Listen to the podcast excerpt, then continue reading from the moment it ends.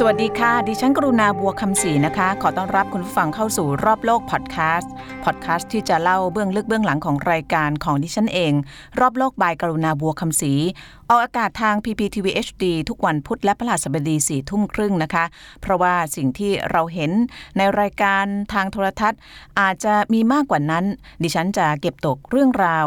ทั้งขำๆ ทั้งสร้างแรงบันดาลใจ ทั้งให้ข้อคิดรวมถึงให้ความรู้ มาฝากท่านผู้ฟังในพอดแคสต์ของเรานะคะพอดแคสต์ episode นี้เป็นเรื่องราวของพระสาย chill ค่ะ พระสาย chill จะมีที่ไหนไม่ได้นอกจากที่ญี่ปุ่นนะคะ เชื่อว่าท่านผู้ฟังหลายท่านเคยอาจจะได้ยินหรือว่าได้อ่านนะคะว่าพระญี่ปุ่นเนี่ยเขาทำอะไรได้มากมายหลายอย่าง ที่ดังๆเนี่ยก็มีพระที่เป็นช่างแต่งหน้า แล้วก็มีพระ ออกมาร้องเพลง มีพระทำนู่นทำนี่เยอะแยะไปหมดนะคะ ก็อาจจะมีคำถามตัวดิฉันนะคะพูดถึงตัวเองนะคะ มีคำถามว่า เอ๊ะทำไมพระญี่ปุ่นถึงเสรีได้ขนาดนั้นทำไมถึงชิลขนาดนั้นนะคะ แต่งงานก็ได้ มีลูกก็ได้ คือทำอะไรหลาย ๆ อย่างแบบที่พระในประเทศอื่น หรือว่านิกายอื่นเนี่ยไม่สามารถจะทำได้เลยนะคะ ก็ไปหาคำตอบเดินทางไปที่ประเทศญี่ปุ่น ก็เรียกได้ว่ามีโอกาสเจอกับพระหลายรูป เพื่อที่จะแลกเปลี่ยน โดยเฉพาะการถามคำถามที่ถามในต้นรายการนะคะว่าทำไมพวกท่านถึงได้ชิลเหลือเกินนะคะ ก็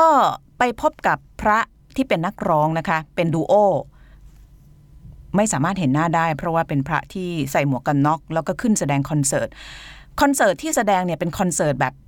เอาจริงเอาจังมากเป็นคอนเสิร์ตมืออาชีพมากนะคะแล้วก็เป็นคอนเสิร์ตที่จัดขึ้น พร้อมๆกับมหกรรมดนตรีของคนที่ไม่ใช่พระนะคะ ก็แสดงกันใน stadium คล้ายๆ arena เมืองทองธานีเนี่ยนะคะ แล้วก็ใน stadium เนี่ยก็จะมีดนตรีประมาณสัก 3-4 วงนะคะ เวทีหนึ่งเนี่ยเป็นเวทีของพระโดยเฉพาะ อีก2อสามเวทีเป็นเวทีของปุถุชนคนธรรมดาอย่างเรานะคะ ก็จะมีไอดอลของญี่ปุ่น ไม่ได้ดังมากแต่ว่าเป็นระดับกลางๆเนี่ยแต่ว่าเขาฮิตมากนะคะ แล้วก็มีบรรดาเขาเรียกอะไรนะ ติ่งเยอะแยะไปหมดเลยไปเชียร์อยู่หน้าเวทีถือป้ายไฟร้องเพลงกันอย่างเมามันเลยนะคะ อีกเวทีหนึ่งก็เช่นเดียวกันนะคะ ก็เป็นไอดอลเหมือนกัน แล้วก็มีบรรดา เด็กวัยรุ่นนี่เยอะมาก แล้วก็แต่งมาสคอตกันด้วยนะคะ แต่งตัวแปลกๆ สนุกสนานมาก แล้วก็ไปเชียร์กันแบบว่ามีความสุขมากเป็นวันเสาร์นะคะ คนก็เลยเยอะมาก แต่ว่าเวทีที่ดิฉันไปเนี่ยเป็นเวทีที่เปิดให้พระแสดงคอนเสิร์ตแล้วก็แสดงคอนเสิร์ตแบบแบบแบบมืออาชีพแบบจริงๆอะนะคะพระที่เราไปสัมภาษณ์แล้วก็ไปเจอเนี่ยก็เป็นพระที่มาจากเกาะชิโกกุ แล้วก็เหตุผลหนึ่งที่ต้องมาแสดงคอนเสิร์ตเนี่ย เพราะว่าที่ชิโกกุเนี่ยไม่มีคนไปวัดแล้วค่ะ คือคือญี่ปุ่นเนี่ยถ้าเกิดเป็นเกาะใหญ่ ๆนะคะก็ยังพอมีคนถ้าอยู่ในเมืองใหญ่อย่างโตเกียวเนี่ยวัดก็ยังอาจจะมีคนไปบ้าง จะไปเที่ยวหรือว่าจะไปออทำพิธีกรรมทางศาสนาหรืออะไรก็ตามเนี่ยก็ยังมีอยู่ แต่ว่า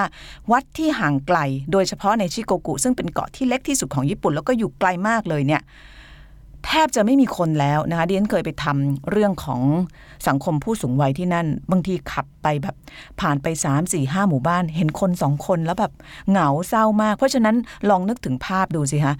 วัดแต่ละวัดเนี่ยแทบจะไม่มีเอาพระยังมีอยู่นะ อย่างน้อยก็รูปสองรูปแต่ว่าไม่มีคนไปเลย เพราะฉะนั้นพระที่เป็นนักดนตรีคนนี้ก็ยังวัยรุ่นอยู่นะ ยังเป็นเด็กที่ไฟแรงนะคะก็รู้สึกว่าอยู่เฉยๆไม่ได้ ตัวเองเนี่ยจะต้องออกมาเจอกับประชาชนนะคะเพราะฉะนั้นทุกๆเดือนสองเดือนเนี่ยแกก็จะนั่งรถไฟมา คราวนี้มาโตเกียวนะคะคอนเสิร์ตอยู่ที่โตเกียว แล้วก็มาเปิดการแสดงเพื่อที่จะให้คนทั่วไปเนี่ยได้รู้ว่าเราอยู่ที่นี่เราเป็นพระที่นี่แล้วเราก็อยากจะยังเผยแผ่ศาสนาอยู่นะคะ ก็ใช้วิธีการเล่นดนตรี เป็นดีเจบ้างเป็นอะไรบ้าง สนุกสนานมากนะคะ ใครที่อยากจะชมภาพแล้วก็ชมเพลงที่ท่านแสดงบนเวทีเนี่ยก็สามารถที่จะเข้าไปดูในรอบโลกบายกรุณาบัวคำศรีได้ออกอากาศไปเมื่อคืนนี้เองนะคะ พระอีกรูปที่เรามีโอกาสได้เจอก็คือพระที่เปิดคาเฟ่ท่านผู้ฟัง เปิดคาเฟ่ยังไง ก็คือเปิดร้านอาหารเนี่ยแหละค่ะ บ้านเราเปิดไม่ได้เด็ดขาดนะคะบ้านเราเนี่ยคือเราค่อนข้างจะมีความเคร่ง สูงมากนะคะ พระก็ทำหน้าที่ในเรื่องของการเป็นผู้ที่สารต่อหลักธรรมคำสอนของพระพุทธเจ้านะคะ แล้วก็ศาสนิกชนอย่างเราก็มีหน้าที่ในการทนุบำรุงศาสนานะคะ แต่พระญี่ปุ่นเนี่ยต้องทำมาหากินเองท่านผู้ชมท่านผู้ฟัง เพราะฉะนั้น เดี๋ยวเขาจะเล่าให้ฟังว่าทำไมเขาต้องทำมาหากินเองนะเพราะฉะนั้นก็จะเห็นนี่กำลังจะตอบคำถามนะ เพราะฉะนั้นก็จะเห็นว่าพระญี่ปุ่นเนี่ยนอกเหนือจากเป็นพระเนี่ยเขาจะมีอาชีพที่สองจะเป็นนักดนตรีจะมาเปิด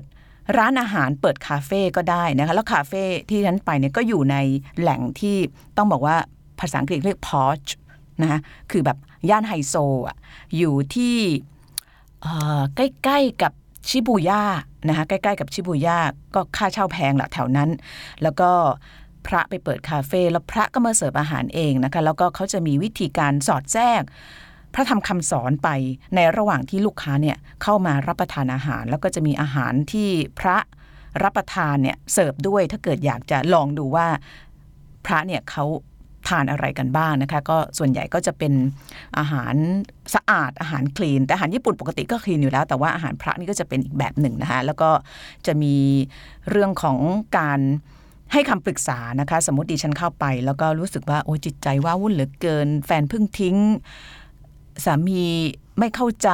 หรือว่าอะไรก็ตามเนี่ยคะเป็นนั่งทานอาหารเสร็จแล้วอยากจะปรึกษาปัญหากับพระเนี่ย ท่านก็สามารถที่จะให้คำปรึกษาให้ข้อคิดอะไรกับเราได้เออก็เก๋ดีนะคะ อันนี้เหตุผลที่พระมาเปิดคาเฟ่ก็อีกเหตุผล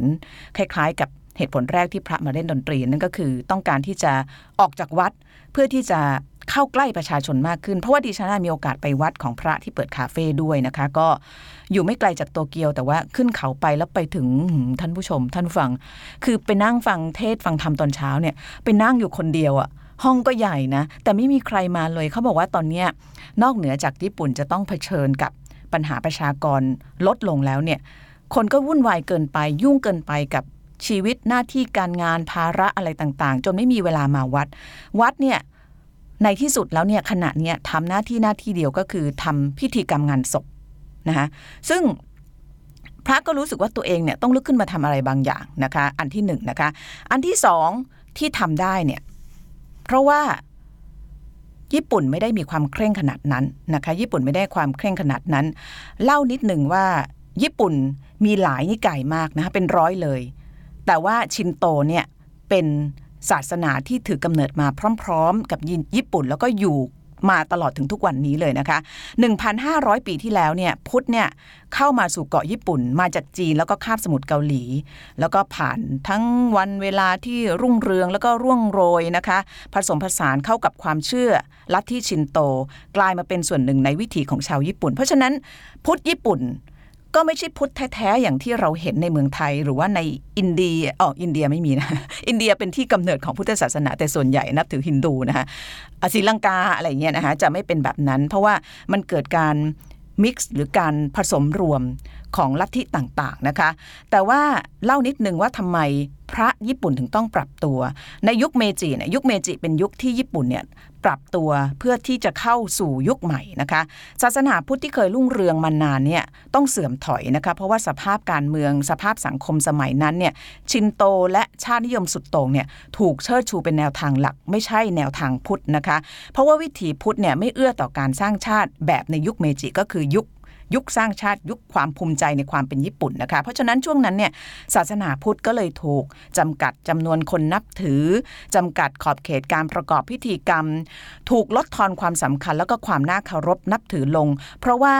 รัฐบาลมีการออกกฎหมาย ให้พระภิกษุในพุทธศาสนาเนี่ยไม่จำเป็นต้องโกนหัว แล้วก็สามารถแต่งงานมีครอบครัวและฉันเนื้อสัตว์ได้กลายเป็นเหมือนกับปุตุชนคนธรรมดา เหมือนกับคนเดินถนนธรรมดาที่ไม่ได้มีความ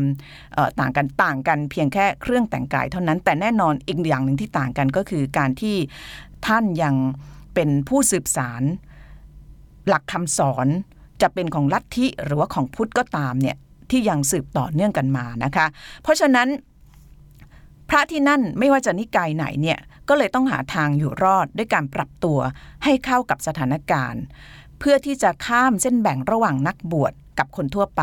เพื่อที่จะสามารถดำรงรักษาเผยแผ่ศาสนาได้สะดวกกว้างขวางมากขึ้น จนกลายมาเป็นวิถีของพระญี่ปุ่นในจนถึงทุกวันนี้นะคะ ก็นอกเหนือจากจะเล่นดนตรีเป็นดีเจ เปิดร้านอาหารเป็นช่างแต่งหน้าช่างแต่งหน้าเราก็เราก็ทำมานะคะ ก็ยังเปิดบาร์ได้ด้วย เราเคยไปทำก่อนหน้านี้เนี่ยมีพระพระเปิดบาร์ขายแอลกอฮอล์เนี่ยนะคะแล้วก็ก่อนที่จะ ขายหรือว่าหลังขายหรือว่าระหว่างการที่ลูกค้านั่งดื่มเนี่ยก็จะมีการสวดมนต์นะคะ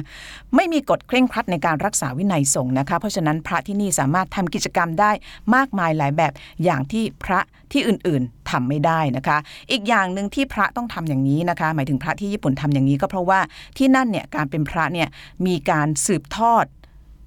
มาในตระกูล พระเนี่ยสมมติพ่อเราเป็นพระเนี่ยถ้าเกิดเราเป็นลูกชายเนี่ย เกือบจะอัตโนมัติเลย ที่พ่อจะคาดหวังให้เราต้องเป็นพระต่อ เพราะฉะนั้นการเป็นพระไม่เหมือนที่บ้านเราคือ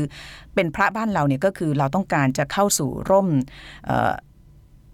พระพุทธศาสนานะคะ แล้วก็อยากจะศึกษาพระธรรม เพราะฉะนั้นคนที่เป็นพระที่เมืองไทยหรือศรีลังกาเนี่ยจะมาจาก